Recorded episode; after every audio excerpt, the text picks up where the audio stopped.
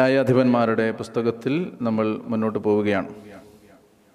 ന്യായാധിപന്മാരുടെ പുസ്തകം നാലാമത്തെ അധ്യായത്തിലാണ് നമ്മൾ അവസാനിപ്പിച്ചത്. ദബോറ ബാറാക്ക് എന്നീ ന്യായാധിപന്മാരാണ് നമ്മൾ ഈ പാഠഭാഗത്ത് മനസ്സിലാക്കാനായിട്ട് പരിശ്രമിച്ചത്. അപ്പോൾ അവിടെ ഈ ന്യായാധിപന്മാരെ കുറിച്ച് പറഞ്ഞപ്പോൾ നമ്മൾ പറഞ്ഞിരുന്നത് പുരുഷന്മാരുടെ സമർപ്പണം കുറഞ്ഞെടുത്ത് സ്ത്രീകളെ ദൈവം അഭിഷേകം ചെയ്തു. അപ്പോൾ ദബോറായുടെ കാലത്ത് ശത്രുവിനെ സിസേറ എന്ന ന്യായാധിപനെ കനാൻ രാജാവിന്റെ സേനാധിപതിയായിരുന്നു സിസേറ. ആ സിസേറയെ കൊല്ലുന്നത് ആരാണ്? ഒരു സ്ത്രീയാണ്. ആ സ്ത്രീയുടെ പേര് ജായേൽ എന്നാണ്. ജോയേലല്ല ജോയേൽ അല്ല ജായേൽ ജായേൽ എന്നാണ്. ഈ കാനാൻകാരി കാനാൻകാരനായ രാജാവിന്റെ സൈന്യാധിപനെ കൊല്ലുന്നത് ആരാണ്? ജായേൽ. ഈ ജായേലിനെ കുറിച്ച് അഞ്ചാമത്തെ അധ്യായം ന്യായാധിപന്മാരുടെ പുസ്തകം അഞ്ചാം അധ്യായത്തിൽ നമ്മൾ കാണുന്നത് ദബോറായുടെ കീർത്തനമാണ്. ജായേൽ സിസേറെ കൊന്നു കഴിഞ്ഞതിന് ശേഷം. എങ്ങനെയാണ് കൊന്നതെന്ന് ഞാൻ പറഞ്ഞിരുന്നു. അവളൊരു മരയാണി എടുത്ത് അവന്റെ നെറ്റിയിൽ അടിച്ചിറക്കി. അങ്ങനെയാണ് കൊല്ലുന്നത്. അപ്പോൾ ആ ജായേലിനെ കുറിച്ച് ദബോറ ഈ കീർത്തനത്തിൽ പാടുന്നത്. അതിലൊരു വാക്യം നമുക്കൊന്ന് ശ്രദ്ധിക്കാം. അഞ്ചാമത്തെ അധ്യായം. ന്യായാധിപന്മാരുടെ പുസ്തകം അഞ്ചാമത്തെ അധ്യായം. ഇരുപത്തി ഇരുപത്തി മൂന്ന് മുതലുള്ള വാക്യങ്ങൾ വായിക്കാം. മെറൂസിനെ ശപിക്കുക. കർത്താവിന്റെ ദൂതൻ പറയുന്നു അതിലെ നിവാസികളെ കഠിനമായി ശപിക്കുക. അതൊരു ഒരു നഗരമാണ് ഈ മെറോസ്. അപ്പോൾ ദബോറ പാടുകയാണ് മെറോസിനെ ശപിക്കുക. കർത്താവിന്റെ ദൂതൻ പറയുന്നു അതിലെ നിവാസികളെ കഠിനമായി ശപിക്കുക. എന്തെന്നാൽ അവർ കർത്താവിന്റെ സഹായത്തിന് വന്നില്ല. ശക്തന്മാർക്കെതിരെ കർത്താവിനെ തുണയ്ക്കാൻ അവർ അണിനിരന്നില്ല. എന്തുകൊണ്ടാണ് മെറോസിനെ ശപിക്കുന്നത്? ദൈവം ഏറ്റെടുത്ത് നടത്തുന്ന ഒരു യുദ്ധത്തിൽ അവർ പങ്കാളികളായില്ല. ദൈവിക പദ്ധതികളെ പൂർത്തീകരിക്കുന്നതിന് അവർ തങ്ങളുടെ സഹായം നൽകിയില്ല. ദൈവത്തിന്റെ പദ്ധതികളോട് സഹകരിച്ചില്ല. ഇപ്പം എന്താ ഈ പറയുന്നത്? ദൈവിക പദ്ധതികളോട് സഹകരിക്കാത്തവരുടെ മീതെ ഒരു അനുഗ്രഹമില്ലായ്മ കിടപ്പുണ്ട്. അല്ലെങ്കിൽ മറ്റൊരു അർത്ഥത്തിൽ പറഞ്ഞാൽ മറ്റൊരു ഭാഷയിൽ പറഞ്ഞാൽ മറ്റൊരു വാക്കുകളിൽ പറഞ്ഞാൽ ഈ ദൈവിക പദ്ധതികളോട് സഹകരിക്കാത്ത ആ ആളുകൾക്ക് അനുഗ്രഹം കുറവാണ് എന്ന് പറയുന്നത്. ദൈവിക പദ്ധതികളോട് സഹകരിക്കുന്നവർക്ക് അനുഗ്രഹം കൂടുതൽ കിട്ടും എന്നൊരർത്ഥം കൂടിയുണ്ട്. അപ്പോൾ കർത്താവിന്റെ പദ്ധതികളോട് സഹകരിച്ചില്ല. ദൈവം നടത്തിയ യുദ്ധത്തിൽ ഇവർ സഹകരിച്ചില്ല. മനസ്സിലാകുന്നുണ്ടോ ഇനി അടുത്ത വാക്യം ഇങ്ങനെയാണ്. കേന്യനായ ഹബേറിന്റെ ഹേബേറിന്റെ ഭാര്യ ജായേലാകട്ടെ കൂടാരവാസികളിൽ ഏറ്റവും ധന്യ. എന്തെങ്കിലും ഒരു സാദൃശ്യം തോന്നുന്നുണ്ടോ? കൂടാരവാസികളിൽ ഏറ്റവും ധന്യയാ നീ സ്ത്രീകളിൽ അനുഗ്രഹീതയാകുന്നു എന്ന് പുതിയ നിയമത്തിൽ ആരെക്കുറിച്ചാണ് പറഞ്ഞത്? പരിശുദ്ധ അമ്മയെക്കുറിച്ചാണ് പറഞ്ഞത്. പരിശുദ്ധ അമ്മയെക്കുറിച്ച് പുതിയ നിയമത്തിൽ പറഞ്ഞതിന്റെ ഒരു നിഴലായിട്ട് വ്യാഖ്യാനിക്കപ്പെടുന്ന ഒരു സ്ത്രീയാണ് ഈ ഈ ജായേൽ. സിസേറായെ അവന്റെ ചെന്നിയിൽ മരയാണി അടിച്ചിറക്കി കൊന്ന ജായേൽ. പിശാജിന്റെ തല തകർത്ത പുത്രന് ജന്മം നൽകിയ പരിശുദ്ധ അമ്മയുടെ ഒരടയാളമായിട്ട് വായിച്ചെടുക്കാവുന്നതാണ് ഈ ജായേൽ. അതുകൊണ്ടാണ് അവളെക്കുറിച്ച് പറയുന്നത് നീ സ്ത്രീകളിൽ അനുഗ്രഹീത എന്ന് പരിശുദ്ധ അമ്മയെക്കുറിച്ച് പറയുന്നതിന്റെ സാദൃശ്യമുള്ള ഒരു വാക്യമാണിത്. നീ അവൾ കേന്യനായ ഹേബേറിന്റെ ഭാര്യ ജായേലാകട്ടെ കൂടാരവാസികളിൽ ഏറ്റവും ധന്യ. മനസ്സിലായോ? ഏറ്റവും വാഴ്ത്തപ്പെട്ടവൾ ഏറ്റവും അനുഗ്രഹീത. അപ്പോൾ പരിശുദ്ധ മാതാവിന്റെ ഒരു നിഴലായിട്ട് ഇതിനെ വ്യാഖ്യാനിക്കുന്നുണ്ട്. ഈ ജായേൽ എന്ന് പറയുന്ന സ്ത്രീയെ. അവൾ കൂടാരത്തിന്റെ മരയാണി കയ്യിലെടുത്തു വലത്ത് കൈയിൽ വേലക്കാരുടെ ചുറ്റുകയും അവൾ സിസേറയുടെ സിസേറയെ ആഞ്ഞടിച്ചു അവന്റെ തല തകർത്തു അവൾ അവന്റെ ചെന്നി കുത്തി തുളച്ചു. ഉൽപ്പത്തി രണ്ടിൽ നമ്മൾ വായിക്കുന്നില്ലേ? നീയും സ്ത്രീയും തമ്മിലും നിന്റെ സന്തതിയും സ്ത്രീയുടെ സന്തതിയും തമ്മിലും ഞാൻ ശത്രുത ഉളവാക്കും അവൻ നിന്റെ തല തകർക്കും. ഇപ്പോൾ വരാൻ പോകുന്ന ഒരു മഹായുദ്ധത്തിന്റെ അടയാളം എന്നോണം. പുതിയ നിയമത്തിൽ സംഭവിക്കാൻ പോകുന്ന പിശാചിന്റെ തല തകർക്കുന്ന ആ മഹായുദ്ധത്തിന്റെ അടയാളമെന്നോണം പഴയ നിയമത്തിൽ സൂചിപ്പിക്കപ്പെടുന്ന സാദൃശ്യങ്ങളിൽ ഒന്നാണിത്. ജായേൽ മാതാവിന്റെ ഒരു പ്രതീകമാണ് ജായേൽ. മനസ്സിലായോ? അപ്പോൾ അഞ്ചാമത്തെ അധ്യായം ദബോറായുടെ കീർത്തനമാണ്. ഇത് നിങ്ങൾ വായിച്ചുകൊള്ളുക ആറ് മുതലുള്ള അധ്യായങ്ങളിൽ ആറാമത്തെ അധ്യായം മുതൽ ഏഴ് ആറും ഏഴും എട്ടും ഇത് ഒരു ന്യായാധിപനെ കുറിച്ച് പറയുന്ന അധ്യായങ്ങളാണ്. ആറും ഏഴും എട്ടും. അതാണ് ഗിതയോൻ ഗിതയോനെ കുറിച്ച് നമ്മൾ ഇന്നലെ കുറച്ചുകൂടി ചിന്തിച്ചിരുന്നു. കഴിഞ്ഞ ദിവസം ചിന്തിച്ചിരുന്നു. ഗിതയോനെ വിളിക്കുന്നതിനെ കുറിച്ചൊക്കെ നമ്മൾ പറഞ്ഞിരുന്നു. എപ്പോഴാണത്? മിതിയാൻകാരെ ഭയന്ന് അദ്ദേഹം മുന്തിരിച്ചക്കിൽ ഗോതമ്പ് മെതിച്ചുകൊണ്ടിരുന്ന സമയത്താണ് ദൈവത്തിന്റെ ദൂതൻ വന്നിട്ട് പറയുന്നത് ശക്തനും ധീരനുമായ മനുഷ്യ. എന്തുകൊണ്ടാണ് അങ്ങനെ പറഞ്ഞതെന്ന് ഞാൻ പറഞ്ഞിരുന്നു. എന്തുകൊണ്ടാണ് പറഞ്ഞത്? അതായത് നമുക്ക് വരാൻ പോകുന്ന നമ്മളിപ്പോൾ എന്താണെന്നല്ല നമ്മളെ എന്താക്കാമെന്നാണ് ദൈവം കാണുന്നത്. ഇപ്പോൾ അവൻ ഭയപ്പെട്ടിരിക്കുന്ന ഒരാളാണ്. മാത്രമല്ല സ്വന്തം നിയോഗത്തെക്കുറിച്ച് ദൈവത്തിന്റെ ദൂതൻ അരുളപ്പാട് കൊടുക്കുന്ന സമയത്തൊക്കെ അവൻ വല്ലാതെ പരിഭ്രമിച്ച് വീണ്ടും വീണ്ടും അടയാളം ചോദിച്ചുകൊണ്ടിരിക്കുകയാണ്. അതാണ് ആറാമത്തെ അധ്യായത്തിൽ നമ്മൾ കണ്ടത്. ഇനി ഏഴും എട്ടും അധ്യായങ്ങളിലേക്ക് നമ്മൾ പോവുകയാണ്. ഏഴാമത്തെ അധ്യായം അതൊരു വളരെ പ്രധാനപ്പെട്ട അധ്യായങ്ങളിലൊന്നാണ്. ഇവിടെ മിതിയാൻകാർക്കെതിരെ ഗിതയോനും സംഘവും യാത്ര പുറപ്പെടുകയാണ്. അങ്ങനെ ചെയ്യുന്ന സമയത്ത് രണ്ടാമത്തെ വാക്യം കർത്താവ് ഗിതയോനോട് പറഞ്ഞു നിങ്ങളുടെ സംഖ്യ അധികമായതിനാൽ മിതിയാൻകാരെ ഞാൻ നിങ്ങളുടെ കയ്യിൽ ഏൽപ്പിക്കുന്നില്ല. സ്വന്തം കൈകൊണ്ട് തന്നെ രക്ഷ പ്രാപിച്ചുവെന്ന് ഇസ്രായേൽ എന്റെ നേരെ നോക്കി വീമ്പടിച്ചേക്കും. ഇത് എല്ലാ കാലത്തേക്കും ബാധകമായ ഒരു പാഠമാണ്. നമ്മൾ ഈ യുദ്ധങ്ങളെക്കുറിച്ച് ജോഷുവായുടെ ഗ്രന്ഥത്തിലും ന്യായാധിപന്മാരുടെ ഗ്രന്ഥത്തിലും യുദ്ധത്തെക്കുറിച്ച് പറഞ്ഞപ്പോഴൊക്കെ പറഞ്ഞിരുന്നു ആത്യന്തികമായി ഈ യുദ്ധം നയിക്കുന്നത് ദൈവമാണ്. ജോഷുവായുടെ അടുത്തേക്ക് വരുന്ന മഹാസൈന്യാധിപൻ പറയുന്നത് ദൈവമാണ് യുദ്ധം ചെയ്യുന്നത് എന്ന അർത്ഥത്തിലാണ്. ആ സൈന്യാധിപന്റെ അടയാളം ജോഷുവായുടെ അടുത്തേക്ക് വന്ന ആൾ ദൈവമാണ് യുദ്ധം ചെയ്യുന്നത്. അപ്പോൾ ഈ യുദ്ധ ആത്മീയ യുദ്ധം യഥാർത്ഥത്തിൽ ദൈവത്തിന്റെതാണ്. അപ്പോൾ ഈ യുദ്ധത്തിൽ സഹകരിക്കുന്നവരെല്ലാം ദൈവത്തെ ദൈവത്തിന്റെ ആ പദ്ധതിയിൽ സഹകാരികളാവുന്നു എന്ന് മാത്രമേ ഉള്ളൂ. അപ്പോൾ അതുകൊണ്ട് ഈ ഗിതയോനും സംഘവും വന്ന് മിതിയാൻകാർക്കെതിരെ യുദ്ധം ചെയ്യുമ്പോൾ സ്വന്തം കൈകൊണ്ടാണ് അവരെ പരാജയപ്പെടുത്തിയതെന്ന് അവർക്ക് ഒരു തോന്നലുണ്ടാവാൻ സാധ്യതയുണ്ട്. അതുകൊണ്ട് ദൈവം പറയുകയാണ് അങ്ങനെ വേണ്ട. അതുകൊണ്ട് ഇത്രയും പേരെ ആവശ്യമില്ല. അതുകൊണ്ട് ഭയന്ന് വിറയ്ക്കുന്നവർ തിരിച്ചു പൊക്കോട്ടെ. നീ അവരോട് പറയുക. അപ്പോൾ ഗിതയോൻ ജനങ്ങളോട് പറഞ്ഞു നിങ്ങളിൽ ഭയമുള്ളവർ മടങ്ങിപ്പൊക്കോളുക. അതാണ് ഈ യുദ്ധത്തിന്റെ പ്രത്യേകത ഇതാണ്. ഭയമുള്ളവർ ഈ യുദ്ധത്തിൽ പങ്കെടുക്കേണ്ടതില്ല. ഭയമുള്ളവർ മടങ്ങിപ്പോകട്ടെ. എന്തിനെക്കുറിച്ച് ഭയം? സ്വന്തം ജീവനിൽ ഭയമുള്ളവർ മടങ്ങിപ്പോക്കോട്ടെ. ഈ കാലഘട്ടത്തിൽ നമ്മൾ നടത്തുന്ന ആത്മീയ യുദ്ധത്തിലും ഇത് തന്നെയാണ്. അല്ലേ? സ്വന്തം ജീവനെ തന്നെ ത്യജിക്കാതെ ആർക്കും എന്റെ ശിഷ്യനാവാൻ സാധിക്കുകയില്ല എന്ന് ഈശോ പറയുന്നതിന്റെ മുന്നോടികളാണ് ഇതൊക്കെ. അപ്പോൾ ഈ യുദ്ധത്തിൽ നിങ്ങൾ നിങ്ങളുടെ ജീവനെ സംരക്ഷിക്കാൻ ആഗ്രഹിക്കുന്നെങ്കിൽ നിങ്ങൾ മടങ്ങിപ്പോക്കൊള്ളുക. നിങ്ങൾ നിങ്ങളുടെ സൽപ്പേര് നഷ്ടപ്പെടുമെന്ന് ഭയപ്പെടുന്നുണ്ടെങ്കിൽ നിങ്ങൾ പൊക്കോളുക. നിങ്ങൾക്ക് നിങ്ങളുടെ പണം നഷ്ടമാകും എന്ന് ഭയമുണ്ടെങ്കിൽ നിങ്ങൾ പൊക്കോളുക. നിങ്ങൾക്ക് നിങ്ങളുടെ പ്രിയപ്പെട്ടവരുടെ സന്തോഷവും സ്നേഹവും നഷ്ടപ്പെടും എന്നുണ്ടെങ്കിൽ നിങ്ങൾ പൊക്കോളുക. കർത്താവ് പറയുകയാണ് ദൈവ ശുശ്രൂഷയ്ക്ക് ഇറങ്ങുന്നവൻ പ്രലോഭനങ്ങളെ നേരിടേണ്ടി വരും. അപ്പം അതുകൊണ്ട് അതാണ് ഇവിടെ പറയുന്നത്. നിങ്ങളെ ഭയമുള്ളവർ മടങ്ങി പൊക്കോളുക ഈ യുദ്ധത്തിന് പറ്റില്ല. അതുകൊണ്ട് ഈശോ തന്നെ പറയുന്നില്ലേ നിങ്ങളിൽ ആരെങ്കിലും ഒരു വീട് പണിയാൻ തുടങ്ങുമ്പോൾ അത് പണിഞ്ഞ് തീർക്കാൻ വേണ്ട വക നിങ്ങൾക്കുണ്ടോ എന്ന് ആദ്യം പരിശോധിക്കും. ഒരുവനെതിരെ യുദ്ധത്തിന് പുറപ്പെടുമ്പോൾ അവനെ നേരിടാൻ പറ്റിയ ബലം നിങ്ങൾക്കുണ്ടോ എന്ന് നിങ്ങൾ പരിശോധിക്കും. അപ്പോൾ ഇതാണ് ആത്മീയ ശുശ്രൂഷയിൽ നമ്മൾ ഭയപ്പെടാൻ പാടില്ല. യുദ്ധം നയിക്കുന്നത് ദൈവമാണ് നിങ്ങളെ പേടിയുള്ളവർ തിരിച്ചു പോയിക്കൊള്ളുക അപ്പോൾ ഇത് പറഞ്ഞപ്പോൾ ഈ സൈന്യത്തിൽ മുപ്പത്തി രണ്ടായിരം പേരുണ്ടായിരുന്നു. ഗിതയോന്റെ സൈന്യത്തിൽ മുപ്പത്തി രണ്ടായിരം പേരുണ്ടായിരുന്നു. ഈ മുപ്പത്തി രണ്ടായിരം പേരിൽ ഇരുപത്തി രണ്ടായിരം പേരും തിരിച്ചുപോയി. പതിനായിരം പേര് ശേഷിച്ചു. കർത്താവ് പറഞ്ഞു ഇത്രയും വേണ്ടെന്ന് പറഞ്ഞു. ഇത്രയും പോലും ആവശ്യമില്ല. അതുകൊണ്ട് ഞാനൊരു പരീക്ഷണം നടത്താൻ പോവാണ്. നിങ്ങൾ നേരെ പിന്നെ നദീതീരത്തേക്ക് പോവുക. അവിടെ ചെന്നിട്ട് നീ പട്ടാളക്കാരോട് പറയുക നിങ്ങൾക്ക് ഇഷ്ടമുള്ള പോലെ വെള്ളം കുടിച്ചോളുക. അപ്പോൾ ഈ യുദ്ധത്തിന് പോകാൻ ഒരുപക്ഷെ ദീർഘദൂരം യാത്ര ചെയ്ത് തളർന്ന് ക്ഷീണിച്ചു വരുന്ന പട പട്ടാളക്കാരായിരിക്കും. അപ്പോൾ അവർ പൊതുവെ ദാഹജലത്തിന് വേണ്ടി ആഗ്രഹിച്ചിരിക്കുന്ന ജനമായിരിക്കാം. അപ്പോൾ അവർ നേരെ വന്നിട്ട് ഇതിൽ രണ്ട് ഗ്രൂപ്പായിട്ടാണ് അല്ലെ രണ്ട് തരത്തിലാണ് അവർ വെള്ളം കുടിക്കുന്നത്. ഒന്നാമത്തെ കൂട്ടർ വെള്ളം കുടിച്ചത് ഒരു വെള്ളം കണ്ട ഉടനെ മുട്ടുകുത്തി അവർ വെള്ളം കുടിച്ചു. മുട്ടുകുത്തി അവർ വെള്ളം കുടിച്ചു. രണ്ടാമത്തെ കൂട്ടർ എന്ത് ചെയ്തു?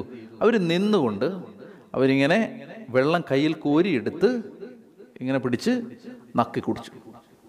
നക്കി കുടിച്ചു എന്ന് പറഞ്ഞാൽ അങ്ങനെ കൈ വെള്ളം എടുത്ത് മുഖത്തോട് ചേർത്ത് നക്കി കുടിച്ചു. കർത്താവ് പറഞ്ഞു ഈ കയ്യിൽ വെള്ളമെടുത്ത് നക്കി കുടിച്ച് എത്ര പേരുണ്ട്? മുന്നൂറ് പേരുണ്ടെന്ന് പറഞ്ഞു. ആ മുന്നൂറ് പേരെ എനിക്ക് മതി എന്ന് പറഞ്ഞു. ബാക്കിയുള്ളവരെ വിട്ടേക്കാൻ പറഞ്ഞു. അപ്പോൾ ഈ പതിനായിരത്തിൽ ഒമ്പതിനായിരത്തി എഴുന്നൂറ് പേരെയും തിരിച്ചു വിട്ടു. ഈ മുന്നൂറ് പേരെ മാത്രം. എന്താണ് ഇവരുടെ പ്രത്യേകത? ഈ മുട്ടുകുത്തി വെള്ളം കുടിച്ചവരും ഇവനും തമ്മിലുള്ള വ്യത്യാസം എന്താണ്? രണ്ടുപേരും വെള്ളം കുടിച്ചു. പക്ഷെ ഇതിനകത്തൊരു വ്യത്യാസമുണ്ട്. വ്യത്യാസം എന്താണ്? മറ്റവർ വെള്ളം കുടിച്ചത് കയ്യിൽ കോരി ഇങ്ങനെ വെള്ളം കുടിച്ചു. അങ്ങനെ വെള്ളം കുടിക്കുമ്പം മുട്ടുകുത്തി വെള്ളം കുടിക്കുന്നവരിൽ നിന്ന് ഇവർക്കുള്ള വ്യത്യാസം എന്താണ്? മുട്ടുകുടി കുത്തി വെള്ളം കുടിക്കുന്നവർക്ക് ഈ വെള്ളമല്ലാതെ വേറെ ചുറ്റും കാണാൻ പറ്റില്ല. എന്നാൽ ഈ കയ്യിലെടുത്ത് കുടിക്കുന്നവന് ഇത് ഇങ്ങനെ നോക്കാം. വ്യത്യാസം മനസ്സിലാവുന്നുണ്ടോ?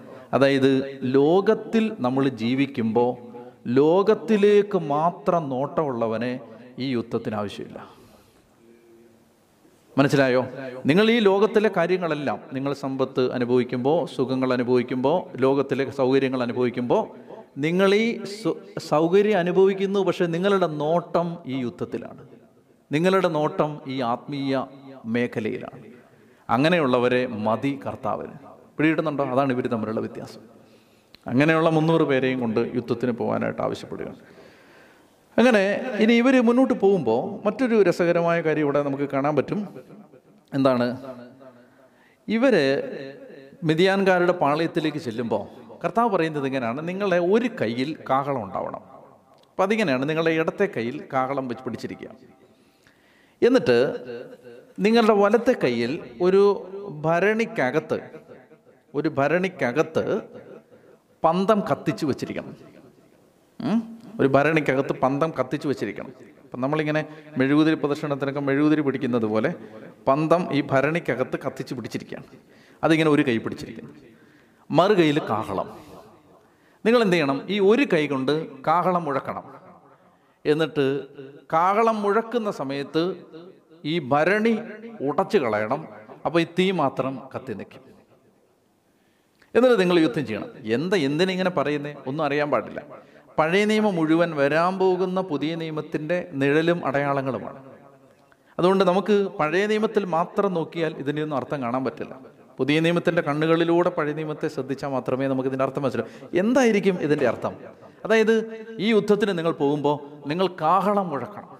എന്താണ് കാഹളം? കാഹളം എന്ന് പറഞ്ഞാൽ പുതിയ നിയമത്തിന്റെ കണ്ണിലൂടെ പഴയ നിയമത്തിലേക്ക് നോക്കിയാൽ കാഹളം എത്രയേ ഉള്ളൂ യേശു ഏകരക്ഷകനാണെന്ന് പ്രഘോഷിക്കുന്നതിൽ ഒരു വിട്ടുവീഴ്ചയും ചെയ്യരുത്. അതായത് വിശ്വാസ വിഷയത്തിൽ വിട്ടുവീഴ്ച ചെയ്യരുത്. കാഹളം മുഴക്കിക്കൊണ്ടിരിക്കണം.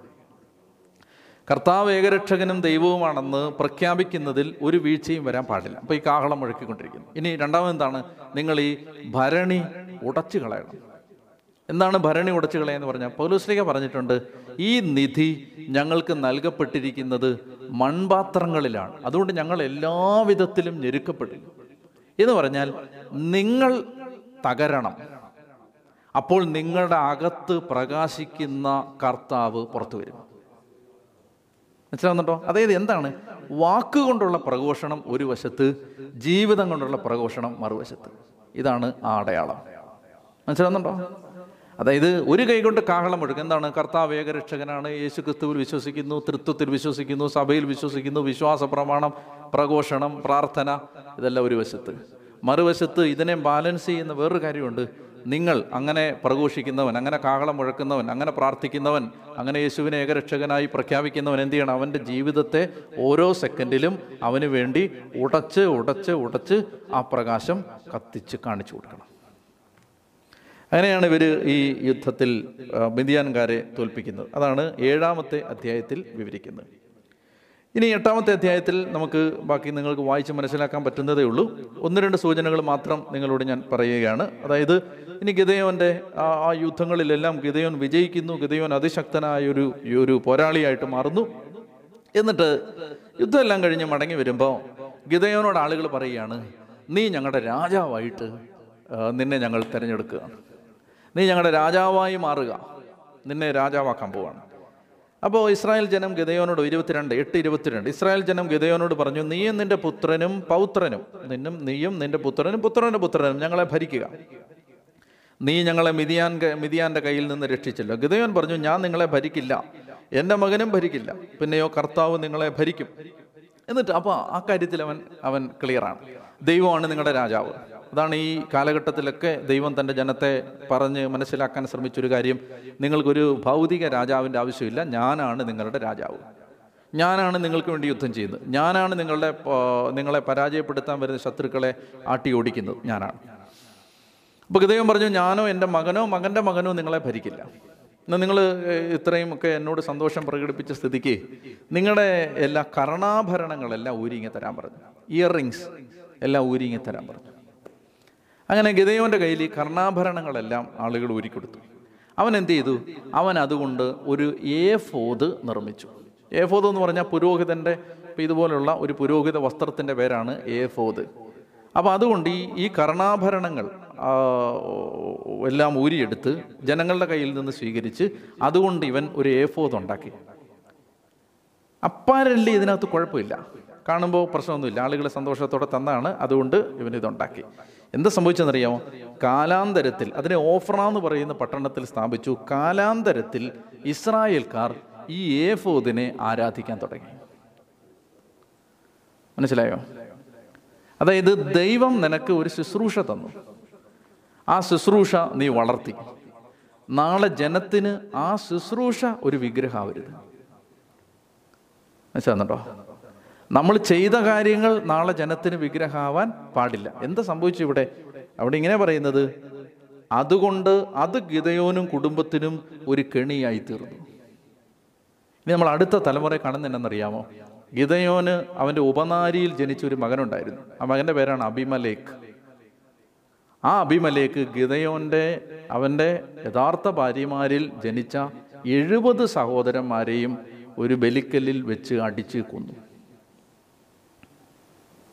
എന്നിട്ട് ഈ അബിമലേക്ക് പിന്നീട് ഒമ്പതാമത്തെ അധ്യായത്തിലേക്ക് ഒമ്പതാമത്തെ അധ്യായത്തിൽ നമ്മൾ കാണുന്നത് അബിമലേക്കിനെ കുറിച്ചാണ്. ഈ അബിമലേക്ക് പിന്നീട് എഴുപത് സഹോദരന്മാരെ കൊന്നു. ഗിതയോന്റെ ഒരു മകനാണ്. ഉപനാരിയിൽ ജനിച്ച ഒരു കൊൺകുബിനിൽ ജനിച്ച മകനാണ്. ആ മകൻ ഗിതയോന്റെ യഥാർത്ഥ പുത്രന്മാരെ എല്ലാം കൊന്നു കളഞ്ഞിട്ട് അവൻ ഈ സ്ഥാനമെല്ലാം കൈക്കലാക്കി. ഒടുവിൽ അവനെ ഒരു സ്ത്രീ തിരികല്ലിൻ പിള്ള എറിഞ്ഞ് ഒരു കല്ലെറിഞ്ഞ് ഇവനെ കൊല്ലുകയാണ് ഈ അഭിമലേഖനെ അപ്പൊ ഗിതയോന്റെ തലമുറകളെല്ലാം യഥാർത്ഥത്തിൽ ഭീകരമായ ദാരുണമായ ഒരു അന്ത്യത്തിനിരയായി.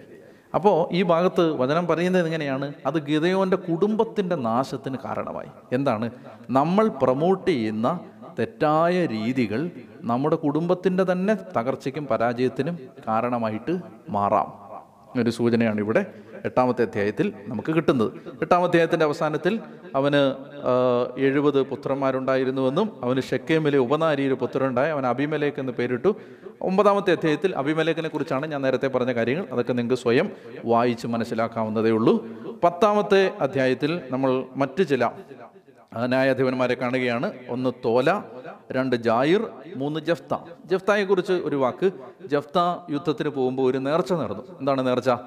ഞാൻ ഈ യുദ്ധം ജയിച്ച് തിരിച്ചു വന്നാൽ ആദ്യം കാണുന്നത് ആരാണോ അവരെ ബലിയർപ്പിക്കും. അങ്ങനെ ഇവൻ യുദ്ധം നടത്തി തിരിച്ചു വന്നു. തിരിച്ചു വരുമ്പോൾ അവനെതിരേക്ക് ആദ്യം വരുന്നത് അവന്റെ മകളാണ്. ഒടുവിൽ അവൻ അവന്റെ മകളെ ബലി കഴിക്കേണ്ടി വരുന്നു. അതാണ് ജഫ്തായെ സംബന്ധിക്കുന്ന ഒരു ഒരു സംഭവം നമ്മളവിടെ വായിക്കുന്നത്. അത് പതിനൊന്നാം പത്തും പതിനൊന്നും അധ്യായങ്ങളിൽ നമ്മളത് കാണുന്നു.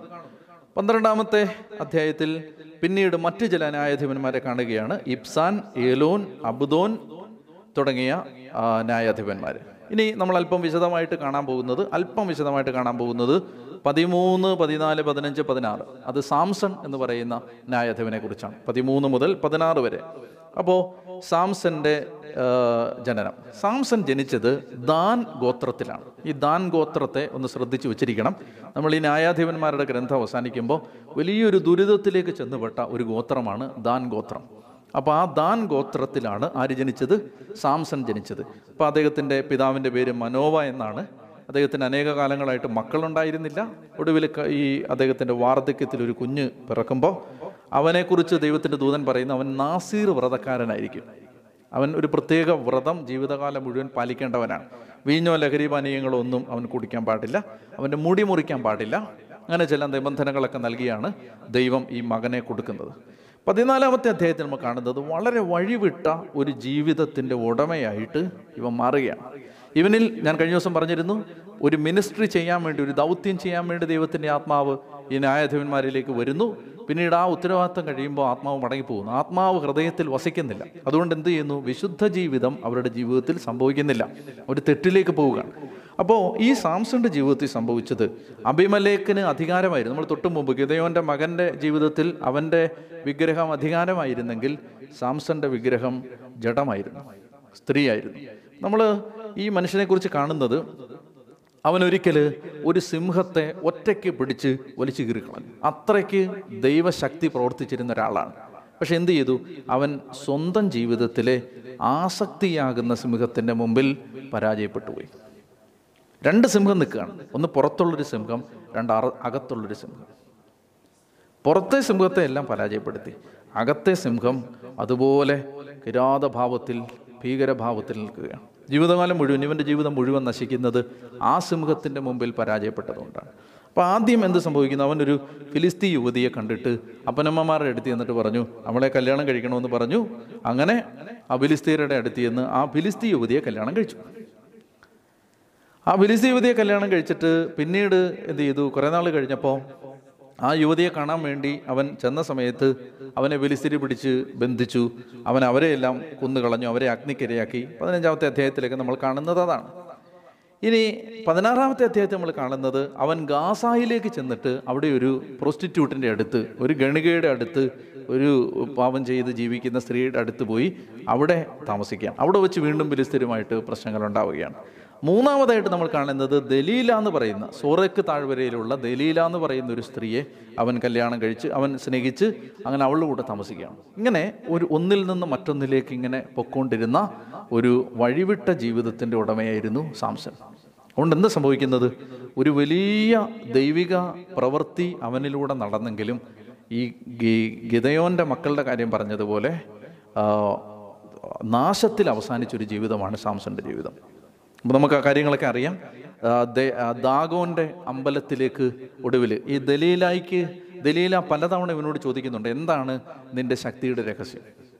അപ്പോൾ ഇവന് അസാധാരണമായ ശക്തിയുള്ള ആളാണ്. പലതവണ ഇവനെ ബന്ധിച്ചിടുമ്പോഴൊക്കെ അതിൽ നിന്ന് അവൻ രക്ഷ പ്രാപിക്കുന്നത് അപ്പം എന്താണ് നിന്റെ ശക്തിയുടെ രഹസ്യം? അവൻ പറയില്ല. അവസാനം ഒടുവിൽ ഈ സ്ത്രീ കരഞ്ഞ് നിർബന്ധിച്ച് ഇവനെ വശീകരിച്ച് ഒടുവിൽ അവൻ പറയുകയാണ് എന്റെ തലമുടിയിലാണ് എന്റെ ശക്തി. അവനവൻ രാത്രി ഉറങ്ങിക്കിടക്കുന്ന സമയത്ത് ഇവളുടെ മടിയിൽ ഉറങ്ങിക്കിടക്കുന്ന സമയത്ത് അവൾ മുടിയെല്ലാം മുറിച്ച് കളഞ്ഞ് ശക്തിയെല്ലാം നഷ്ടപ്പെട്ട് ഒരു വാക്കുണ്ട് വളരെ നമ്മളെ വളരെയധികം ഭാരപ്പെടുത്തുന്ന ഒരു വാക്യമുണ്ട്.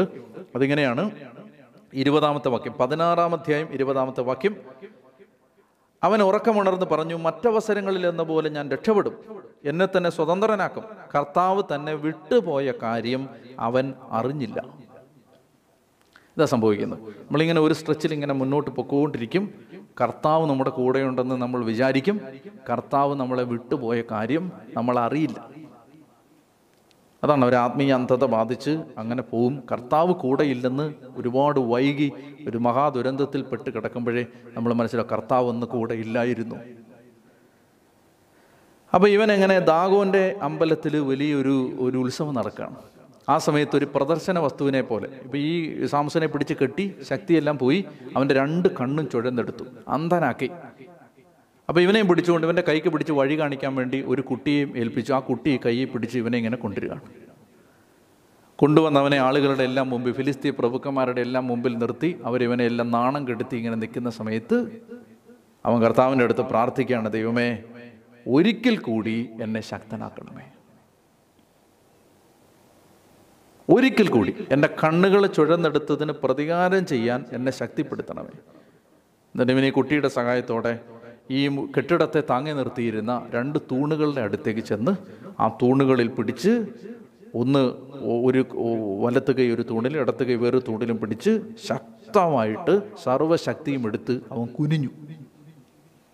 അങ്ങനെ കെട്ടിടം മുഴുവൻ ഇടിഞ്ഞ് തകർന്ന് അതിലുണ്ടായിരുന്ന സകല ഫിലിസ്തീ പ്രഭുക്കന്മാരും ആളുകളും സ്ത്രീകളും കുട്ടികളും എല്ലാവരും മരിച്ചു. ആ കൂട്ടത്തിൽ സാംസണും മരിച്ചു.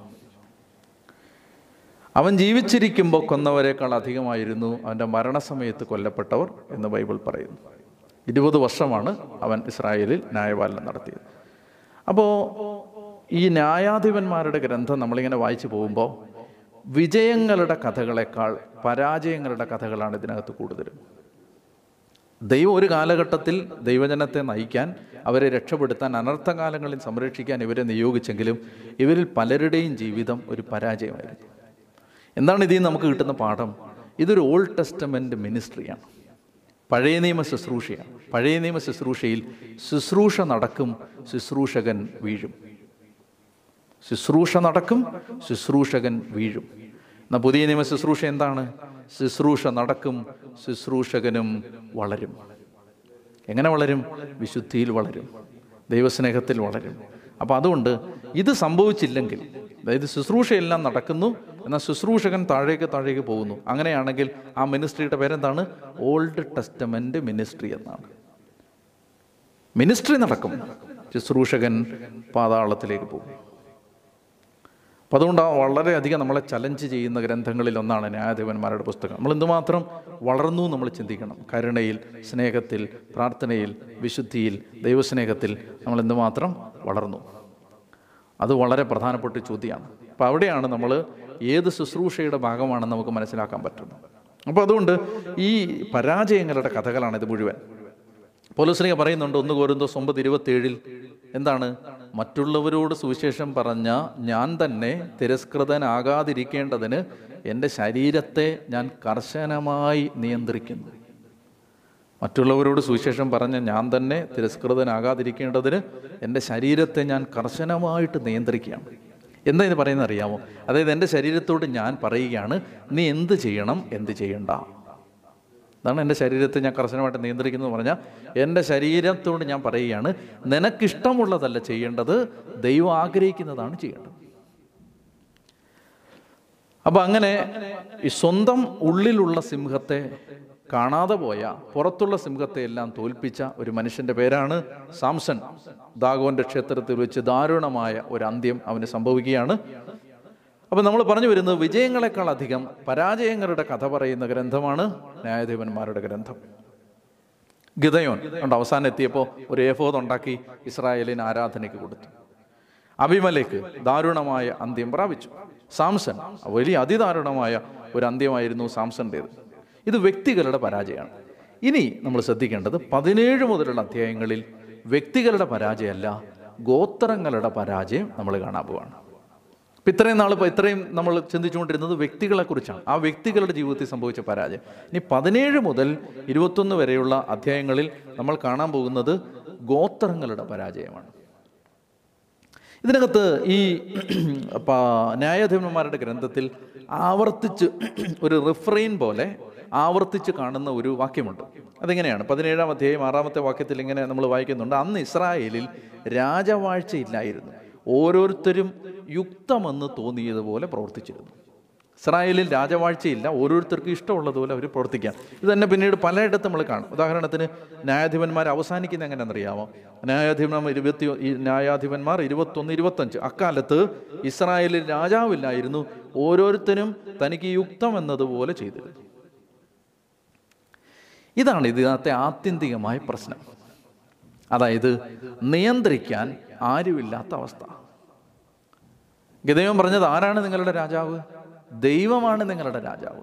അപ്പോൾ ദൈവത്തെ മുൻനിർത്തി അല്ലാത്ത ഒരു ജീവിതത്തിന് സംഭവിക്കാൻ പോകുന്ന പരാജയങ്ങളുടെ കഥകളാണ് ഈ ഗ്രന്ഥം. മനസ്സിലാവുന്നുണ്ടോ? ദൈവത്തെ കൺമുമ്പിൽ കാണാതിരിക്കുന്ന ഒരു വ്യക്തിക്ക് അല്ലെ ഒരു കുടുംബത്തിന് ഒരു ഗോത്രത്തിന് ഒരു ദേശത്തിന് സംഭവിക്കാൻ പോകുന്ന പരാജയത്തിന്റെ കഥകൾ വിവരിക്കുന്ന ഗ്രന്ഥമാണ്. മനസ്സിലാവുന്നുണ്ടോ ഇത്? അപ്പോൾ ഈ വലിയ ദാരുണമായ ചില പ്രശ്നങ്ങൾ കാണുക അതെല്ലാം അല്പം വിശദമായിട്ട് കഥ പോലെ നിങ്ങൾക്ക് മനസ്സിലാക്കി പോകാവുന്നതേ ഉള്ളൂ. ഒന്ന് ശ്രദ്ധിച്ച് മനസ്സിലാക്കുക. പതിനേഴാമത്തെ അധ്യയം നമ്മൾ കാണുന്നത് എഫ്രായിം മലനാട്ടിൽ എന്ന് പറഞ്ഞാൽ എഫ്രായിം ഗോത്രക്കാർ താമസിച്ചിരുന്ന ആ മലനിരകളിൽ മീക്ക എന്ന് പറയുന്ന ഒരാൾ ജീവിച്ചിരുന്നു. എഫ്രായിം മല മലനാട്ടിൽ മീക്ക എന്ന് പറയുന്ന ഒരാൾ ജീവിച്ചിരുന്നു. അയാൾ ഒരിക്കൽ അയാളുടെ അമ്മയുടെ ആയിരത്തി ഒരുന്നൂറ് വെള്ളി നാണയങ്ങൾ മോഷ്ടിച്ചു. ഈ മിക്ക മിക്കായുടെ അമ്മയുടെ ആയിരത്തി ഒരുന്നൂറ് വെള്ളി നാണയങ്ങൾ മോഷ്ടിച്ചു.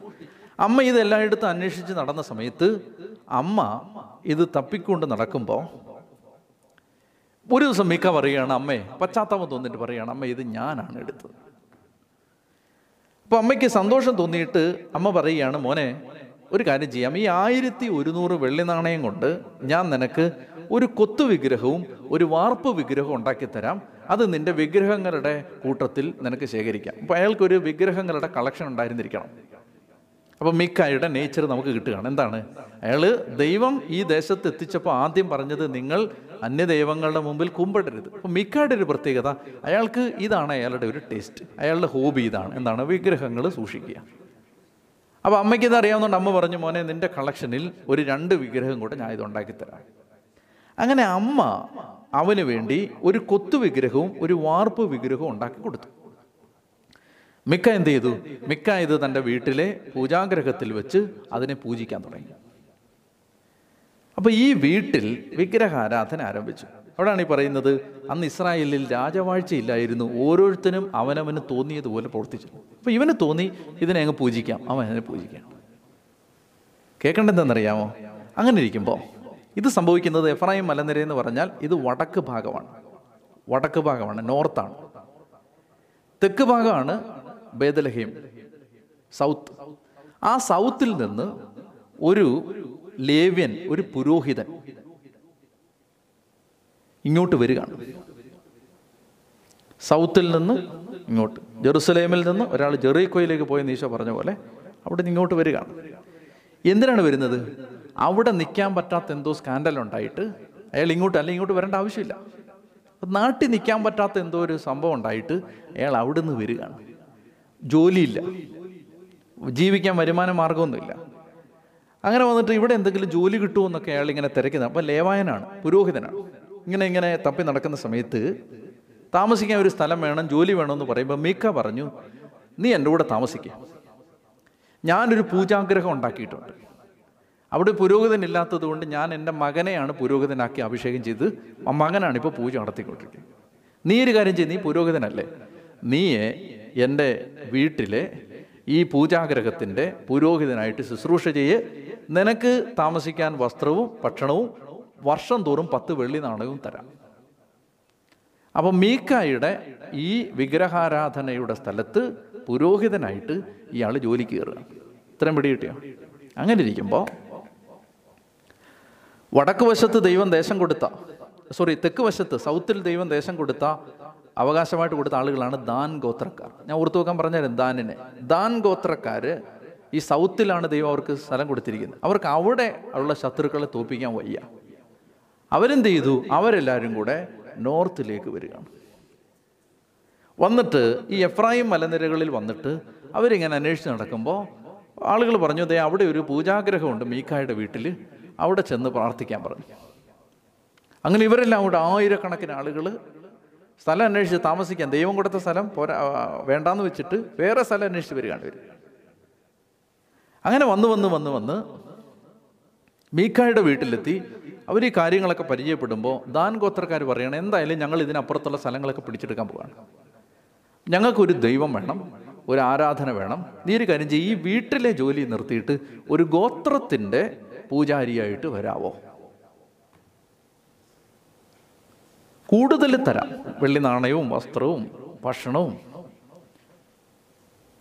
അങ്ങനെ പണത്തിന് വേണ്ടി പൗരോഹിത്യ ശുശ്രൂഷ ചെയ്യുന്ന ഒരാളായതുകൊണ്ട് അയാൾ പറഞ്ഞു ഞാൻ സമ്മതിച്ചിരിക്കുന്നു. അങ്ങനെ പുരോഹിതനെയും വിഗ്രഹങ്ങളെയെല്ലാം കൊണ്ട് ദാൻ ഗോത്രക്കാർ പോകുന്നതാണ് പതിനെട്ടാം അധ്യായം. എന്ത് സംഭവിക്കുന്നത്? ദാൻ ഗോത്രം എന്നേക്കുമായി വിഗ്രഹാരാധനയിലേക്ക് പോവുകയാണ്.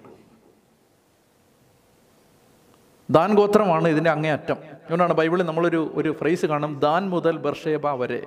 ഇസ്രായേലിനെ മുഴുവൻ സൂചിപ്പിക്കാൻ ബൈബിൾ ഉപയോഗിക്കുന്ന ഒരു വാക്യമാണത്. മനസ്സിലായോ? കാസർഗോഡ് മുതൽ കന്യാകുമാരി വരെ നമ്മൾ പറയുന്നവരാണ് ദാൻ മുതൽ ബർഷേബ വരെ. അങ്ങേയറ്റമാണ് ആ സ്ഥലം മുഴുവൻ അവർ പിടിച്ചെടുത്തു. എന്താ സംഭവിക്കുന്നറിയാം ഒടുവിൽ ബി സിയിൽ അഞ്ഞൂറ്റി എൺപത്തി ഏഴിൽ മറ്റോ പിന്നെ അസീറിയക്കാർ വരുമ്പോൾ ആദ്യം പിടിച്ചുകൊണ്ട് പോകുന്നത് ഈ ദാൻ ഗോത്രക്കാരെയാണ്. കർത്താവ് കൊടുത്ത സ്ഥലം ജെറുസലേം യൂതയ ബേദലഹേം അതെല്ലാം. അതൊക്കെ കാലാന്തരത്തിൽ അത് അതിജീവിച്ചു.